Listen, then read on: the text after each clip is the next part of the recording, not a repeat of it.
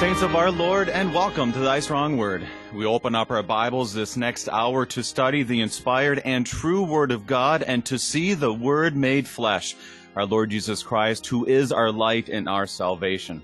The light shines on us today as we start a new book, Paul's letter to the church in Ephesus. Paul begins his letter with a prayer, a blessed prayer. Not surprising, because Paul had served this congregation for approximately 3 years and loved this Ephesian congregation. And what do you do when you love somebody? You pray a prayer of blessing. And he points us to so many gems, lots of grace and lots of mercy and lots of Jesus. Thank you for tuning us in this morning on Worldwide KFUO, Christ for you, anytime, anywhere. I'm your host, Brady Finner, and pastor of Messiah Lutheran Church in Sartell, Minnesota. Thank you to our friends at Lutheran Heritage Foundation for your support of Thy Strong Word. Visit lhfmissions.org for more information, lhfmissions.org. To help us be strengthened by God's Word, we have with us the special honor to have with us Dr. Thomas Winger, President of Concordia Lutheran Theological Seminary in St. Catharines, Ontario, Canada, and also the author of the Concordia Commentary on Ephesians. Dr. Winger, welcome to Thy Strong Word. Thank you. Good to be with you and to meet you for the first time. Yeah, absolutely. Not face to face, but it's good to hear your voice. Well, Dr. Winger, I'm excited because you are technically my first international guest. What do you think of that?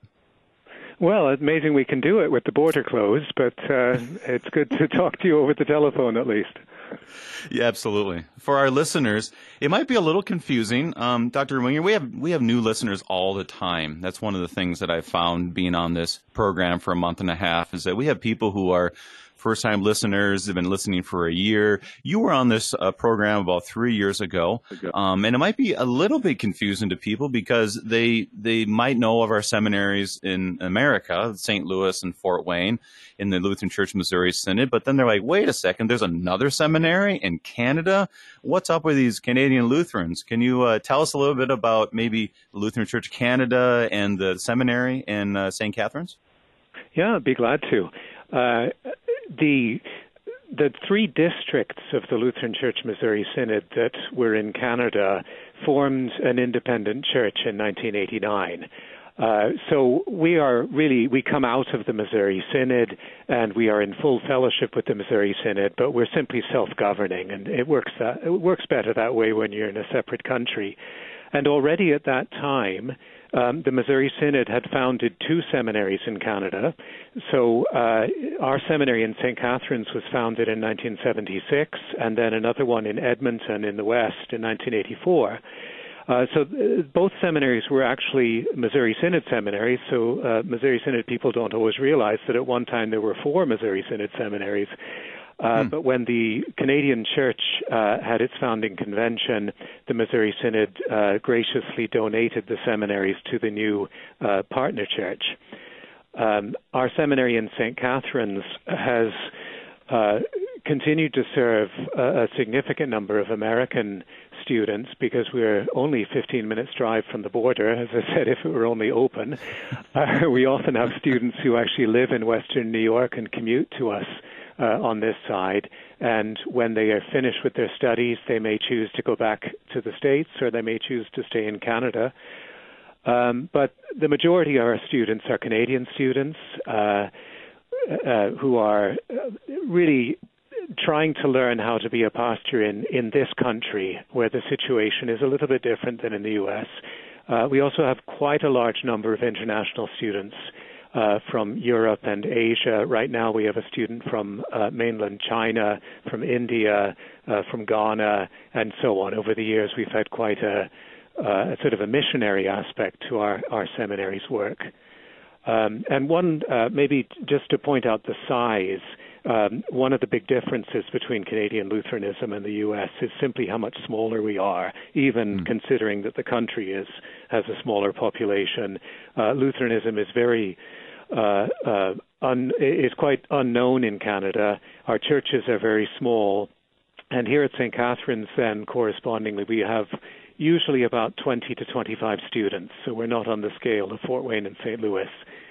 But it makes for a very intimate place to study, and our students often say that they prefer the smaller environment and the attention they get from their faculty and fellow students here.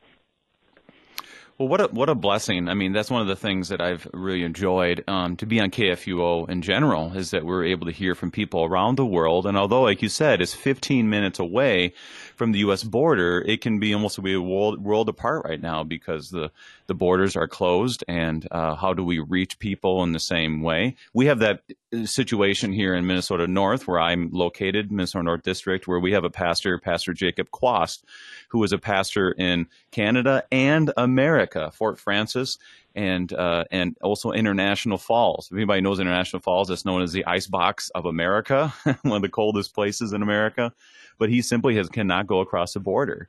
At least he wasn't the last time I talked to him. So it shows you the complexities. And sorry, go ahead. No, I was just going to say that I know Pastor Quast, and that situation, he may be the only person who serves congregations in both synods at the same time, although there are Missouri Synod congregations in Canada from the English District and the SELC. Oh, interesting. Yeah, so it is a very complex time. Very thankful because, again, we have the same gospel, the same confession of faith, and we join together with our Lord's strength. So thank you for that background. Hopefully that's very helpful to everybody as we listen.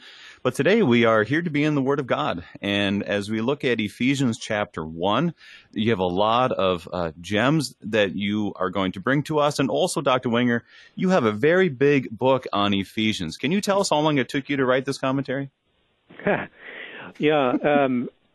it's kind of like when people ask you how long it took to write your sermon for Sunday, and my usual answer is 25 years, because everything we do is an accumulation of what we've done before.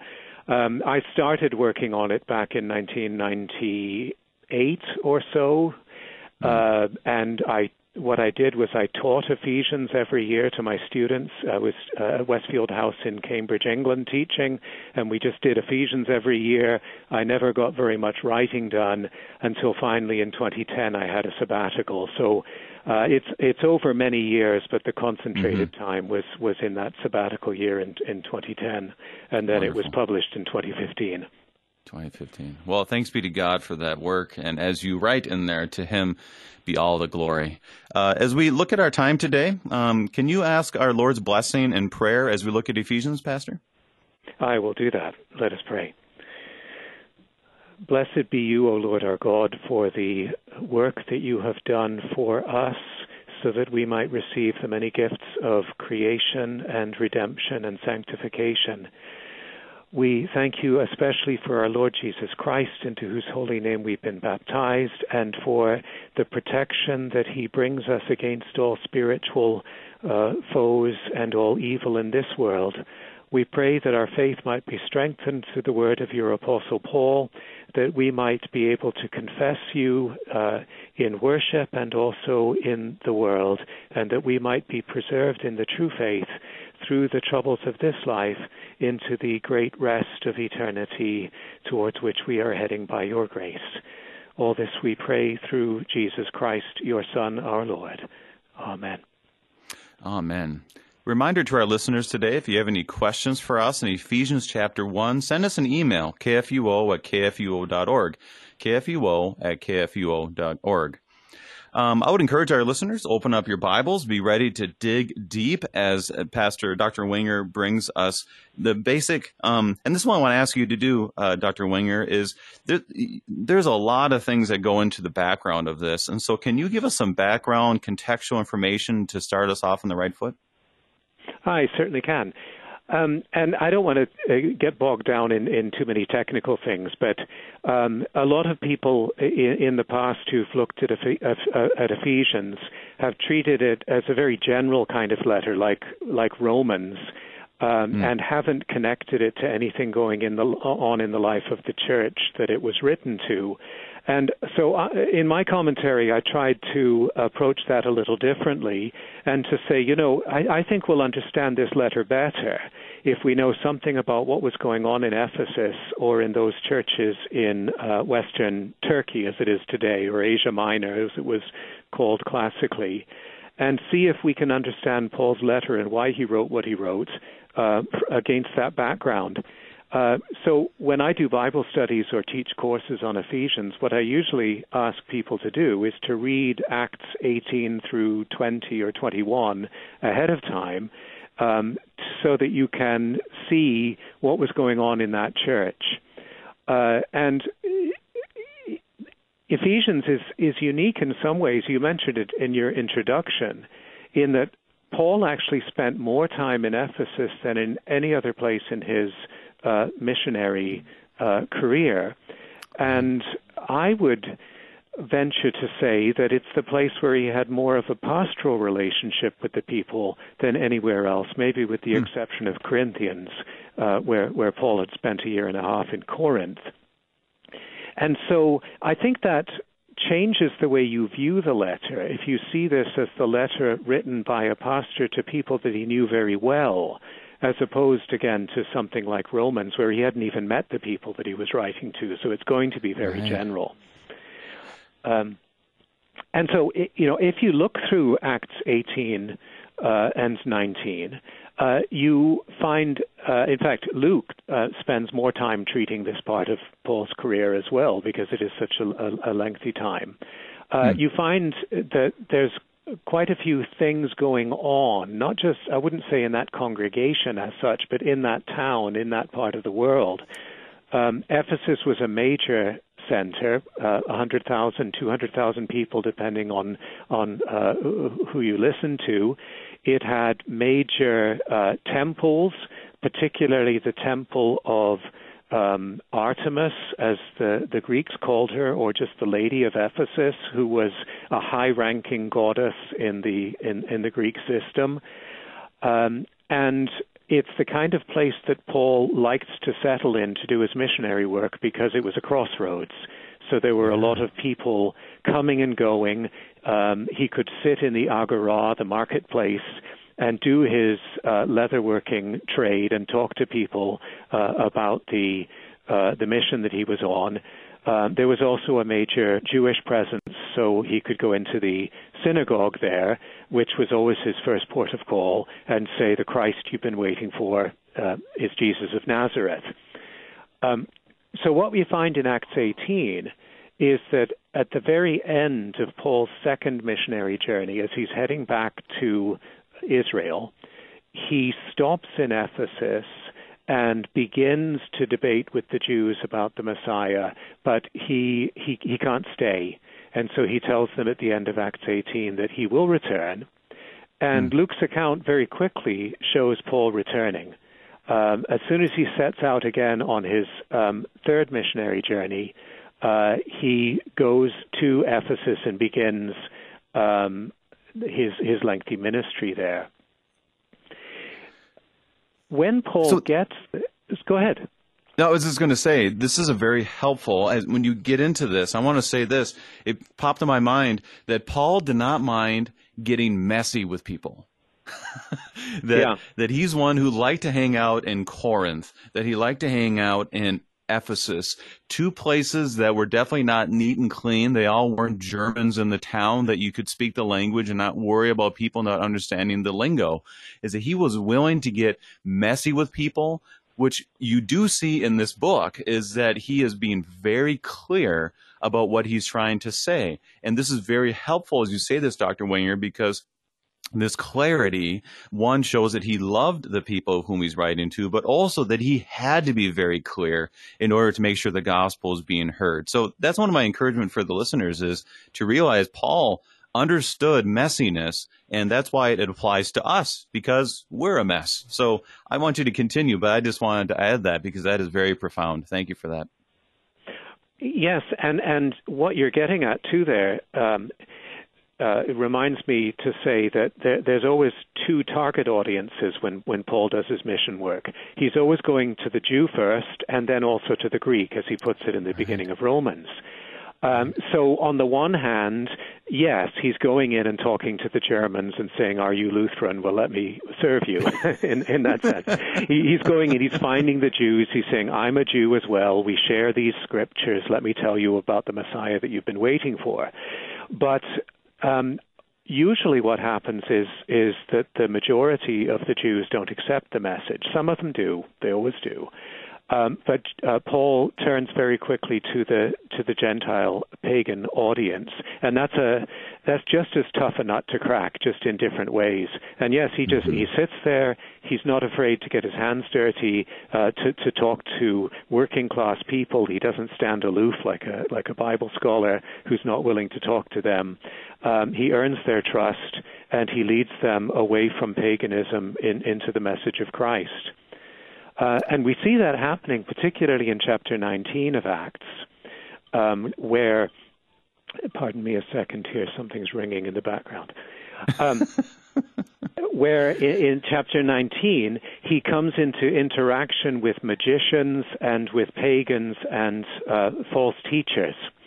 And that's why we need to know something about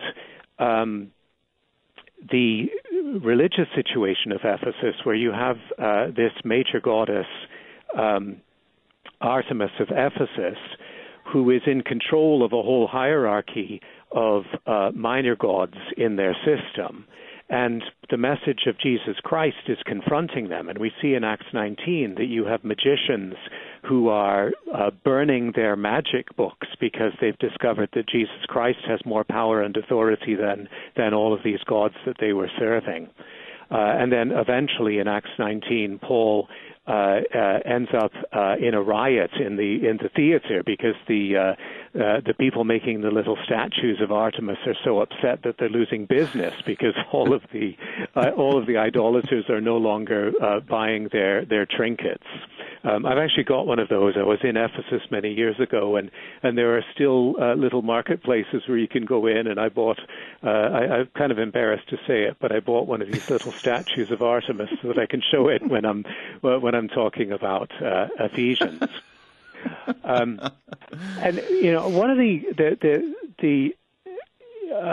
cool things about understanding that background then is when you get into the book of Ephesians and you read in chapter 6 about the armor of God, you start to realize why Paul is talking about the fact that our battle is against powers and principalities and dominions and not against flesh and blood. Because right there in Ephesus, people were constantly being confronted by the demonic, by magic, by gods and goddesses. And so that's a major theme, a piece of background to the letter that needs to be understood. So there's a battleground going on here that does explain Ephesians 6 so well, but also it explains chapter 1 where he talks about identity. This is who you are, adopted as sons. So that, I mean, that's a thread that goes through the whole thing too, is he's emphasizing their identity and God's work in their lives. That's another profound thing that I'm hearing you say as well. Yeah, and that relates to the other piece of background from Acts that I wanted to highlight. And that was we mentioned already the fact that there are both Jews and Gentiles in the church there, because Paul at first interacted with the Jews. Some of them believed in Christ, some of them didn't, and then he turns to the Gentile world. But also that this fellow Apollos had been there before Paul and had brought a number of people to faith in Christ, but that he was unfortunately guilty of a misunderstanding of holy baptism. And so when Paul arrives, he finds a group of people who've received some sort of baptism, but Paul is puzzled because the people don't understand who the Holy Spirit is.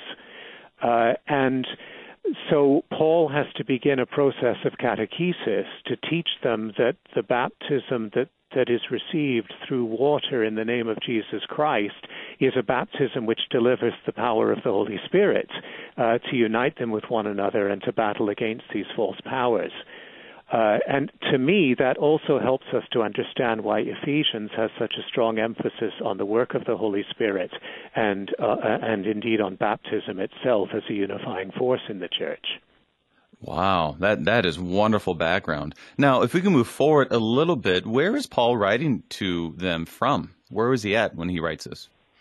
Yeah, well, thanks for raising that, because in three places, at least in the letter, Paul makes reference to the fact that he's in prison. And People have debated as to which imprisonment this is. I don't think it matters all that much. The ancient church thought that Paul was in Rome in prison, so the end of the book of Acts. I tend to think it was a little earlier, that is when Paul was in prison in Caesarea, which was the place where he was in prison before he was taken to Rome. He was in prison in Caesarea for 2 years. And one of the reasons why I think that that's where he wrote this letter is because while he's there, the background to his imprisonment is still very fresh in his mind. And when you read in Acts 20 and 21, you discover that the main reason why Paul is imprisoned is because he has been preaching that the temple and the Jewish law is no longer the center of the faith life of the people of God, but rather is replaced by Jesus Christ. And the Jews take that up as an accusation against Paul, and he gets arrested. And in Ephesians 3, verse 13, Paul hints at the fact, I think, that the Ephesians feel some sense of guilt that Paul got arrested for preaching the gospel to people like them. And I think, again, that's quite important in understanding the letter, that Paul is trying to help the Ephesian congregation to understand why he got arrested, that he was arrested not because of them as such, but because Jesus had a plan for him. And Paul refers to himself as a prisoner of Jesus Christ, not a prisoner of the Caesareans or a prisoner of the governor or a prisoner of the Romans.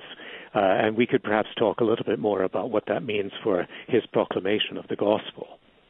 Oh, absolutely. This is all, and a reminder to our listeners too, this is important stuff, because when you read Ephesians, that there's a lot of background. Whenever you or I or Dr. Winger or anybody writes something, we all have a history. We all have something that builds this up. And also when you look at all of Scripture, that there's a connection there clearly that points us to Jesus.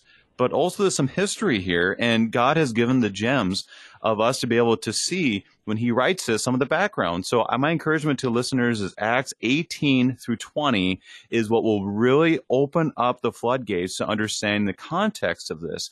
And then also, if you or I were to be in prison and write something, we would write it differently than if I'm next to my fire in the middle of winter in Canada or northern Minnesota. You would write a letter differently, and to see the gospel in a different way as well. So this is very helpful. Thank you, Dr. Winger, for leading us to this main point.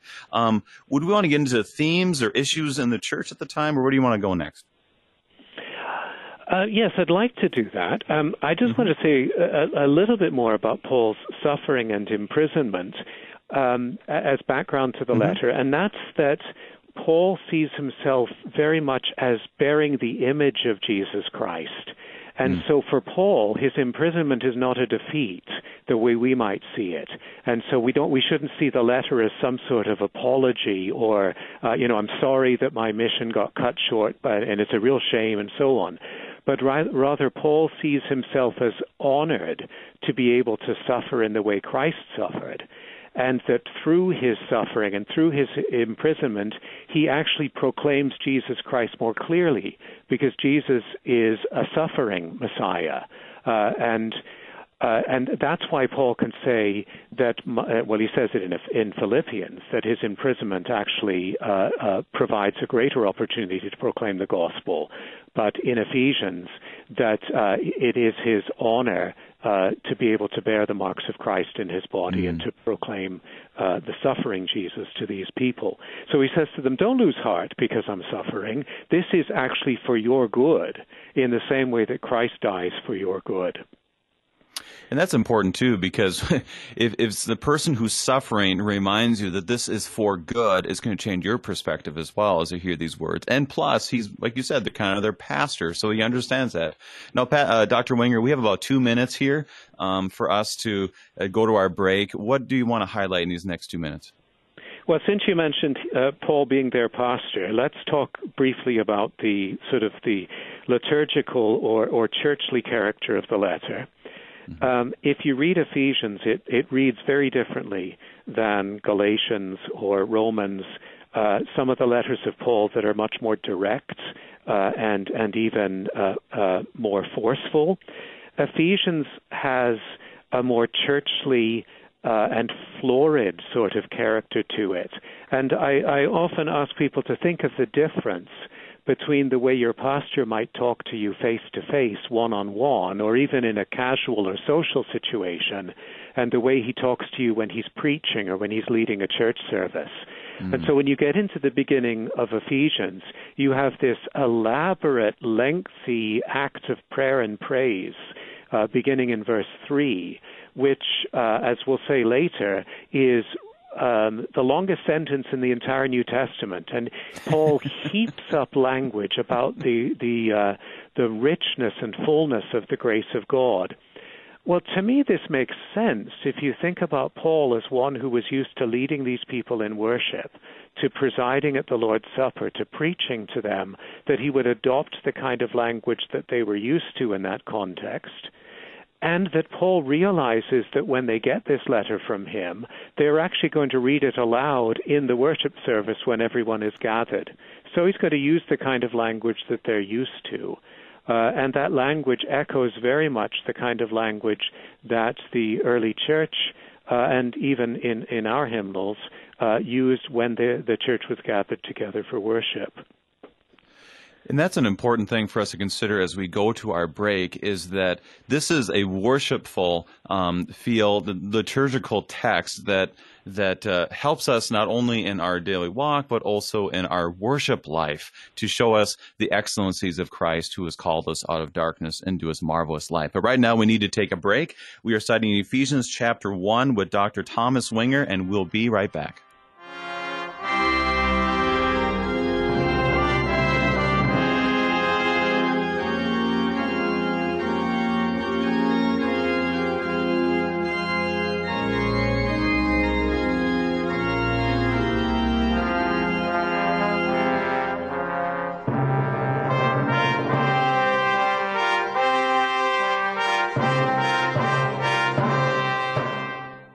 On America's college campuses, doors are open to sharing the good news of Jesus Christ. The number of international students studying at American schools has more than quadrupled over the past decade. For many of these young men and women, it's their first time living in a free society where they can ask questions about Christianity. You can help answer their questions. Go to lhfmissions.org and partner with the Lutheran Heritage Foundation to translate good Lutheran books into languages these students can read and understand.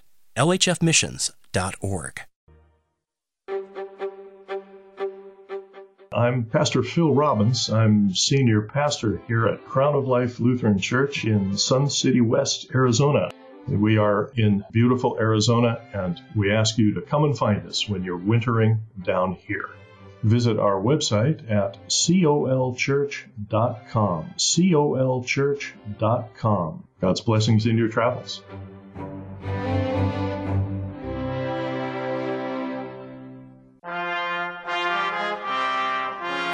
And welcome back. We are studying Ephesians with Dr. Thomas Winger, the author of the Concordia Commentary on Ephesians. He's literally written the book on the subject, on the book itself, pointing us to Jesus this morning. One thing we are looking at right now is the background. We've looked at many of the themes and the liturgical nature of this, pointing us to what it is to worship our Lord Jesus as the church did in the first century. The question now, President Winger, is as we look and to go into the text here, are there other themes or issues you want to address? Yes, certainly, and maybe two or three things. In general, I would say there are two major ideas that Paul is working with in this letter. One of them is the spiritual warfare that we talked about a little bit ago, and we can come back to that. And the other is the relationship between Jews and Gentiles in the church, or the unity of the church.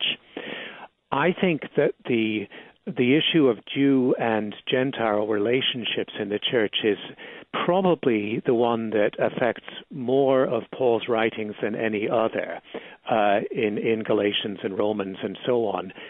Do Gentiles need to be circumcised and observe the law of the Old Testament or not? And often people from a Jewish background were causing troubles to the Gentile converts by imposing these laws upon them. And that's part of what's going on in Ephesians. But also... what I mentioned earlier, the sense perhaps the Ephesians might have had that they were responsible for Paul's imprisonment because he was imprisoned for preaching this law-free gospel to the Gentiles. And maybe that caused some significant strife within the Ephesian church between the Jew and the Gentile sides.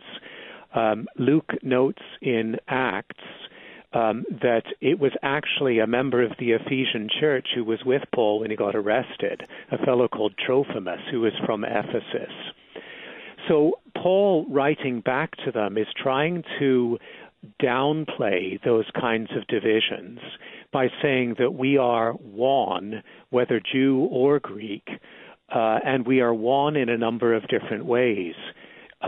In Chapters 1 and 2, we are one because we have shared with Christ in a number of experiences spiritually. We have died with him, risen with him, and even spiritually ascended to the highest heights with him through our baptism into him. Later in chapter 2, he says that we are one because we both died with him on the cross. So Jesus unites all humanity, Jew and Gentile. And so eventually, Paul builds up to a great statement in chapter 4, where he writes, one Lord, one faith, one baptism. And so I think that his answer to the division between Jew and Gentile, however it might have come about, is to point them to what they have in common with each other. And so, you know, you were joking a little bit earlier about Lutherans looking like Germans or the way in which people from outside might view us as a closed club. And what we need to reemphasize always is that we're not children of God because we're German or because we're American or Canadian or whatever that is, but we're children of God because of the work that God has done for us in Christ and applied to us in baptism. And so you and I can see each other as brothers in the faith, not because of our ethnic background or our language background, but because we share a common baptism into Christ. And I think that's the way Paul is approaching the problem in Ephesians. You're both sinners. You're both redeemed through Christ. You have a common baptism, and that's where you ought. That's how you need to look at one another. And if I could add to just say this, I think a lot of times we don't see Ephesians in that same light. I mean, we haven't focused on that in the same way because we think of Galatians doing that because they had the circumcision issue. They, you know, they have there's neither Jew nor Greek, neither slave nor free. That those verses point us to saying, yeah, that's the one where we're united in Christ. And Ephesians, obviously, we have chapter 2, but this opens up a whole new realm too of this pastoral approach of saying we are one in Christ, which obviously, as you said so well, points us to our modern day where we need to always emphasize our oneness because of Jesus. Dr. Winger, I want to do one thing here. I want to kind of hold you back a little bit with the themes. And can I give you 2 more minutes and get themes so we can dig into the text? Because I really want you to get this, but boy, we need to move forward. Yeah, absolutely. And I know you're going to be dealing with the rest of the letter with other people, but I just wanted to highlight how for instance, in chapter 2, verse 11, Paul says, remember that at one time you Gentiles in the flesh, and then he talks about we Jews, and then he says the 2 of us together have been united into a spiritual temple. So the main thing Paul wants to get at here is that we are one body in Christ, and that sort of the old way of doing things in the temple where the Gentiles were outside and the Jews got to be inside has been erased in Christ, and we are together as one worshiping community. Wonderful, wonderful. So yeah, and we don't need to spend any more time, I think, on the spiritual warfare side of it. You'll get into that as well. But Paul wants to remind these poor pagan people who felt a daily sense of fear and oppression that around every corner there was some demon who was going to get them. He wanted to tell them that you are above all that because in Christ you have been elevated to the highest heaven, far above all of these demonic authorities. And I think today we don't always see the great benefit of that spiritual victory that Christ has given us because we don't tend to see the reality of demons in our lives. But they are still there. They are still attacking us, and we need to turn to that power that is ours in Christ. Well, that's a great segue, I think, Dr. Winger, of us looking to Jesus once again, knowing he has all authority over evil, death, and obviously the devil. Let's get into the text. Verses 1 and 2. Open up your Bibles, reminder that we are in English Standard Version as we read this. The greeting. Paul, an apostle of Christ Jesus, by the will of God, to the saints who are in Ephesus, who are faithful in Christ Jesus, grace to you and peace from God our Father and the Lord Jesus Christ. At first look here, Dr. Winger, it looks like just a normal greeting. A lot of times we kind of skip over it, but you in your commentary and also what you sent me some notes, we shouldn't just so quickly just gloss over this greeting. We should dig in a little bit. What would you like to focus on? Well, yeah, in some ways it's just like the other greetings in his 13 letters, but it's what's different in each one that ought to catch our eye. And here I would focus on the word saints or holy ones. Paul chooses that word deliberately, and I think what he's doing is he's hinting at the message that he wants to bring them. Holiness is a status that we have before God because of the cleansing work of Christ through the means of grace. And so I think already here, Paul is trying to say to them, look, don't focus on the fact that you're a Jew, you're a Greek, you speak one language, they speak a different language, but focus on who you are in Christ Jesus. And that is, you are holy, you belong to God. And then Paul will unpack that through the rest of the letter. But I always like to say, whenever you see the word saints, you should think holy ones, and you should think holy baptism. This is who I am because God has cleansed me. Oh, that's really good. And with that, what's the connection with and are faithful in Christ Jesus? Because he adds that. He could just say saints who are in Ephesus, but he adds the faithful in Christ Jesus part. How would you unpack that? Yeah, I think the two go together. It's they are holy and faithful people. And and that they are located in Jesus Christ. And it's kind of interesting there how he kind of parallels in Ephesus and in Christ Jesus, as if to say to people that, you know, what really matters is not where you are located physically, but where you're located spiritually. See one another as those who have faith in Christ, who've been made holy, but who actually live in Christ. And one thing that we'll notice in the verses that follow is the number of times Paul says over and over again, in him, as if he wants to avert their eyes away from the physical realm towards the spiritual location that they have. Just as in chapter 2, he will tell them, you're actually in heaven. It doesn't look like it, but that's where you are. That is fascinating. Thank you for that emphasis. And also I was reading something in Luther's lectures on Galatians, and he talks about the importance of grace to you and peace from God our Father, speaking about how these two words embrace all of Christianity. Grace forgives sins, and peace stills the conscience. And he writes about those words because we'll say that before a sermon often. And once again, grace and peace and mercy be to you from God our Father and the Lord Jesus Christ. And we skip over those. Do you have any other thoughts on the grace and peace aspect that he writes? Yeah, and Luther's commentary there is quite marvelous on these verses. I mean, the sort of boring answer, but I always begin there, is that Paul combines a Greek and a Jewish greeting, which is kind of interesting again, because what a Greek would do is he would say kairein, which means greetings, but it's related to the Greek word for grace, charis. And then what a Jew would say is shalom, or peace, which in Greek then is eirene. And Paul puts the two together and says grace and peace, and this becomes his sort of signature greeting to people.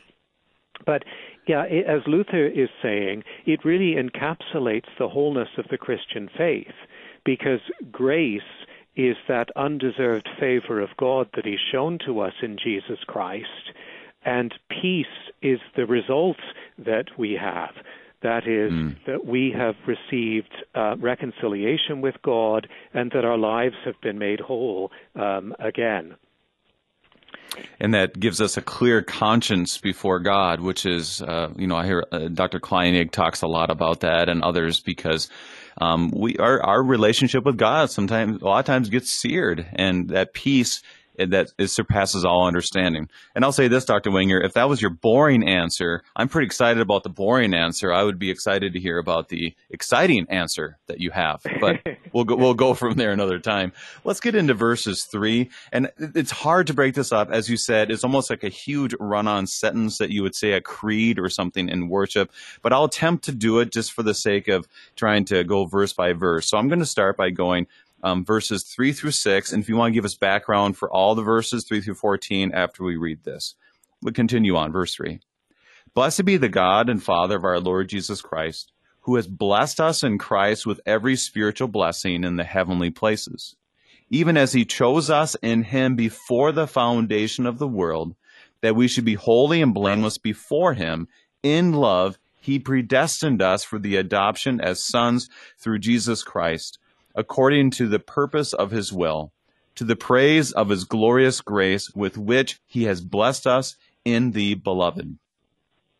So these verses, 3 through 14, are known as, I guess you say it, blessed be. Also another word, I don't want to say it incorrectly. So what is he doing in these verses, and what do you call it?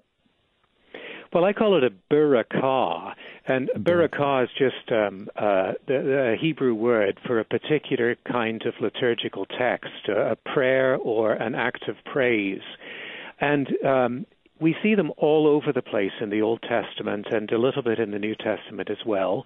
These are prayers or canticles of praise that begin, blessed be God.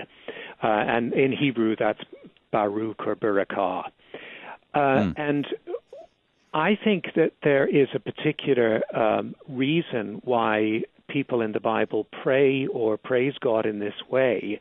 If you look at all of these prayers that begin blessed, in almost every instance, they've experienced some remarkable divine act. So God has redeemed his people out of Egypt. He's brought them through the Red Sea on dry land. Or some miracle has happened, and they burst forth in spontaneous praise. In the New Testament, people will be familiar with the Benedictus, the song of Zechariah, which begins the same way when Zechariah is told that his wife is going to give birth to John the Baptist. So this remarkable thing has happened, and he praises God. So I always say in my worship classes that true praise is not simply directed to who God is, but it focuses on what God has done. So these acts of praise, they always continue with something that begins with the word who. So here we have, blessed be the God and Father of our Lord Jesus Christ, who. He's done something. And the whole first chapter focuses on all the work that this God has done.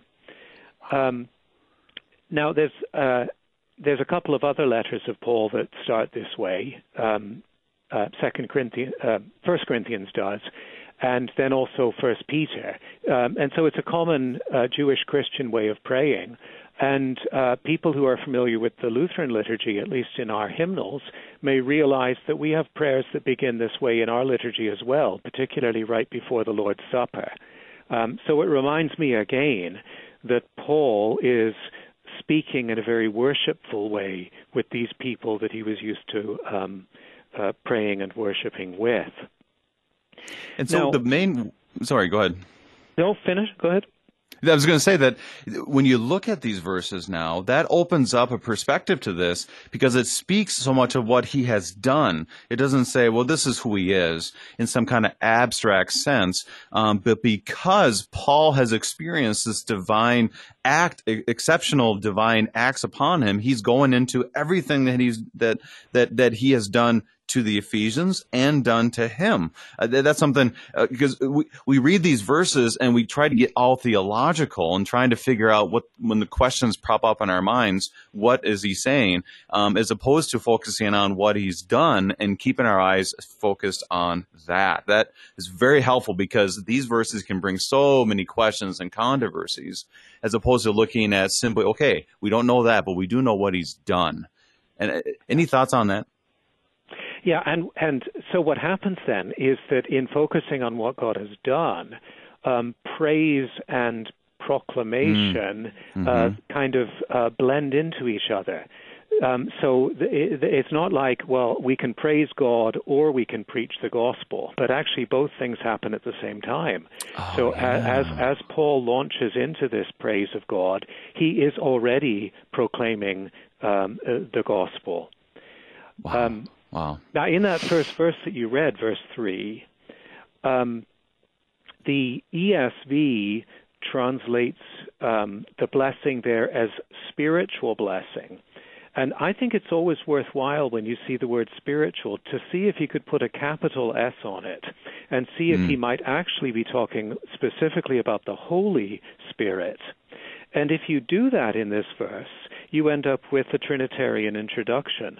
So it's right. Blessed be God the Father of our Lord Jesus Christ, who has blessed us with every blessing of the Holy Spirit.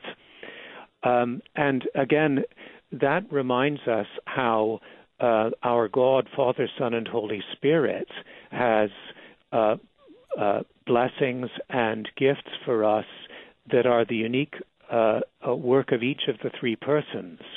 And as we go through verses 3 and following, we'll see that Paul is attributing to God saving deeds according to each of the three persons. And what you had read begins with the work of the Father, that it was the work of the Father to choose us for himself before the foundation of the world, predestining us to be adopted as his sons through Christ. And once Paul has said that, he then praises God for it. Verse 6, to the praise of his gracious glory, which he's shown to us in the Beloved. And many people reading Ephesians get kind of focused on the predestination aspect of it, but Paul doesn't stop there. He begins by saying, yes, God has planned all of this before the foundation of the world, but he's going to move on very quickly into how Christ carries it out and how the Holy Spirit delivers the benefits to us. So I wanted to emphasize that sort of Trinitarian pattern that looks very much like the Creed in these first 14 verses or so of the letter. And that is really helpful because when you see it from a Trinitarian perspective, you said it's not only a praise, but it's a proclamation. And also for us, when we talk about faith, we can talk very clearly. These verses are perfect, and I encourage our listeners, verses 3 through 14, for us to clarify what we believe and teach and confess so that when people do bring up questions like, what does it mean to be a Christian? These might be great verses for us to keep in our minds so that we're able to say adopted, chosen, predestined, redeemed. I mean, just words that you can speak to people about. I never thought of this as an evangelistic text as well. Very helpful as we look at this. Other thoughts you have as we look at these verses?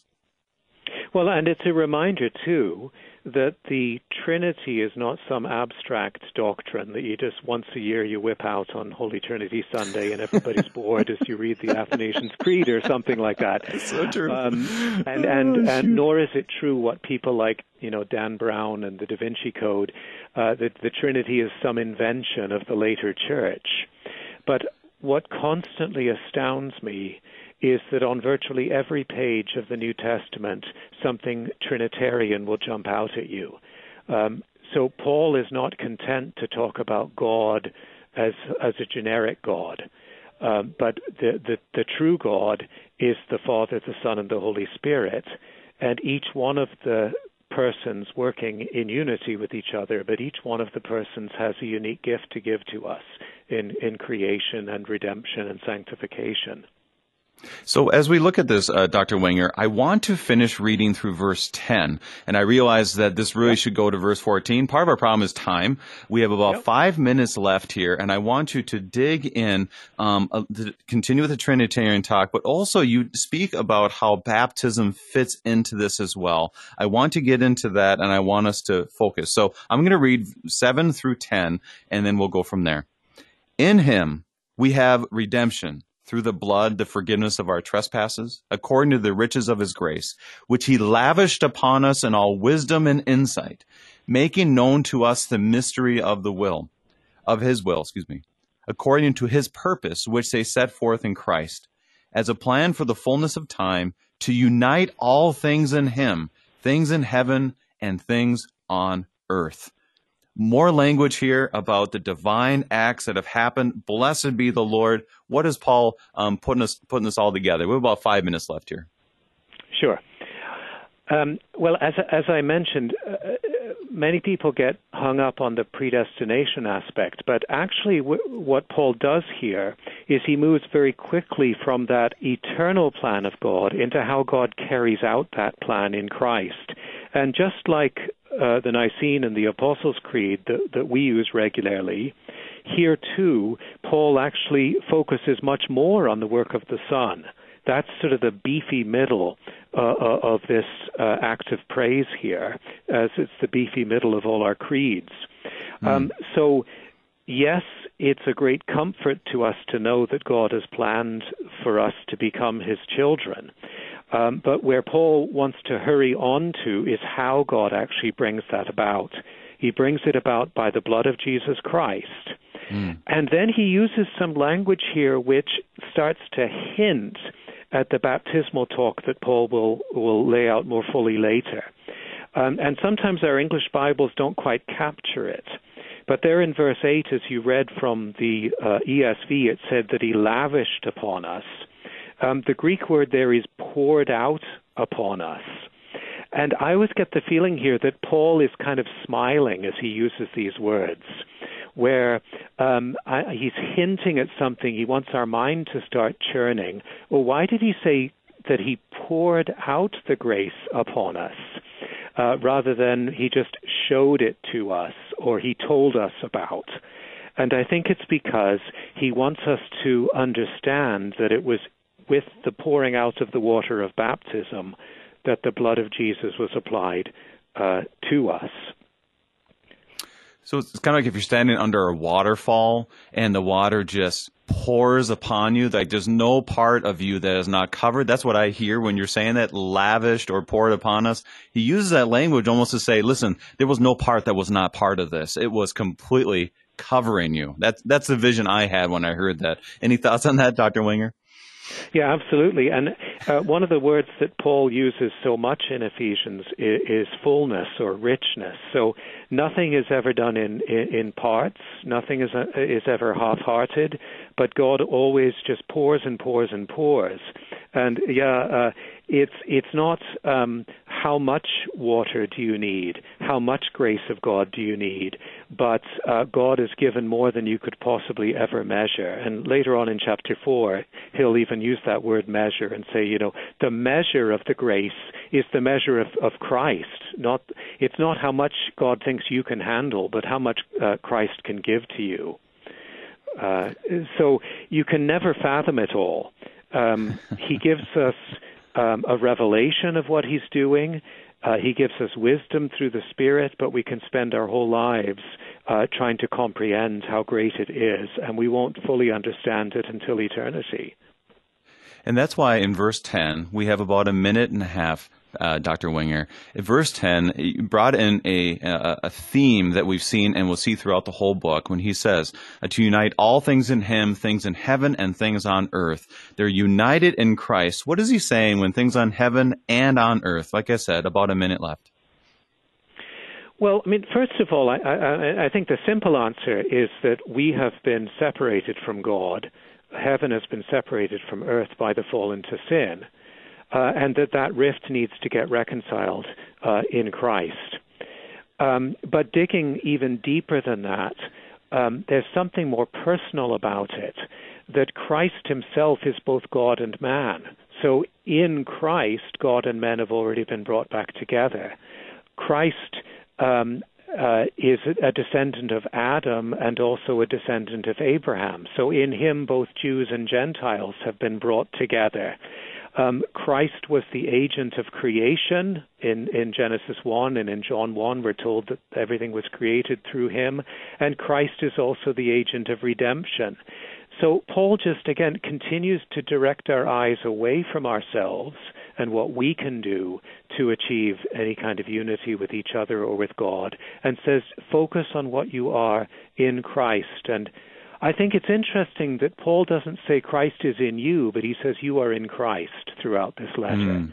So the important thing is not you've got Christ in you and I've got Christ in me, but rather you and I are both in Christ. And if we're both in Christ, then we're in the same place with each other. And that's where we're going to have to end it here, Dr. Winger, because it is all things are brought together in Christ, now here on earth and also in heaven that is yet to come. Dr. Thomas Winger, president of Concordia Lutheran Theological Seminary, St. Catharines, Ontario, starting us off on the right foot with Ephesians. Dr. Winger, thank you for being our guest. Well, I'm glad I could get you off on the right foot, and God's blessings on all the other speakers as you work through this wonderful letter. Yeah, thank you, and God bless you. Saints of our Lord, you have been brought together in Christ. As Dr. Winger said, it is Christ that is the beefy middle in all that we have. You are blessed, chosen, predestined, adopted, and redeemed because our Lord has poured this grace upon you. I'm your host, Brady Finner, and pastor of Messiah Lutheran Church in Sartell, Minnesota. Thank you for joining us, and the Lord keep you safe in the palm of his hands.